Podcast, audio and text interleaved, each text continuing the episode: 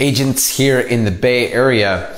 Not sure if you are aware of this. In July of this year, transactions were down nearly 40%. And this video is a simple reminder to all of us right now that because transaction count is falling, there are going to be casualties. And if we do not have a game plan on how to overcome this dramatic dramatic decrease in transaction count, we are at a tremendous disadvantage. And so what happens when transaction count falls by 40%? Well, that literally means that 40% of the business that you would have done last year no longer exists. So what do we need to do? Well, it means we need to talk to more people. It's crazy. The more we prospect, the more conversations we have, the more conversations, the more deals we're going to do. We have to have 40% more conversations now to do the same amount of business. That's the way that I interpret that. And of course, some of us might refuse to believe this. Uh, some of us might say, oh, that's silly. There's no way that that's actually true.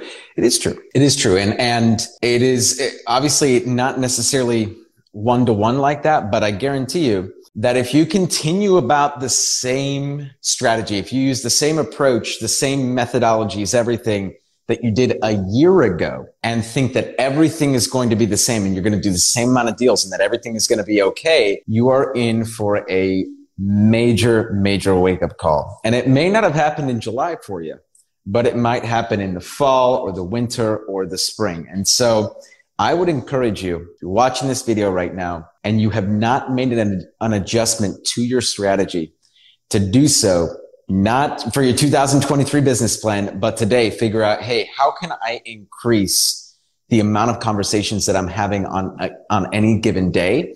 Because if you are not doing that, you, you're at a massive disadvantage. Why are transactions why is transaction count falling? Well, there, there's two things here. There are less buyers buying and less listings are actually going pending. So you're, you're getting the same or probably more listing opportunities than you were at this same time last year. But part of our approach also needs to consider what am I doing differently outside of the norm to make sure that my listings move as opposed to becoming a casualty of the market that we're in? This reminds me of a quote from my coach, Lorna Hines. She said, the, the greatest listing agents, the great distinguishes the good from the great. the good listing agents can take listings. The great listing agents can get price reductions. And so perhaps part of our strategy moving forward isn't simply like, Hey, let's talk to way more people because talking to 40% more people is a lot of people. Perhaps we also need to invest and devote some time into making sure that we're refining our skill sets and refining our listing processes to ensure that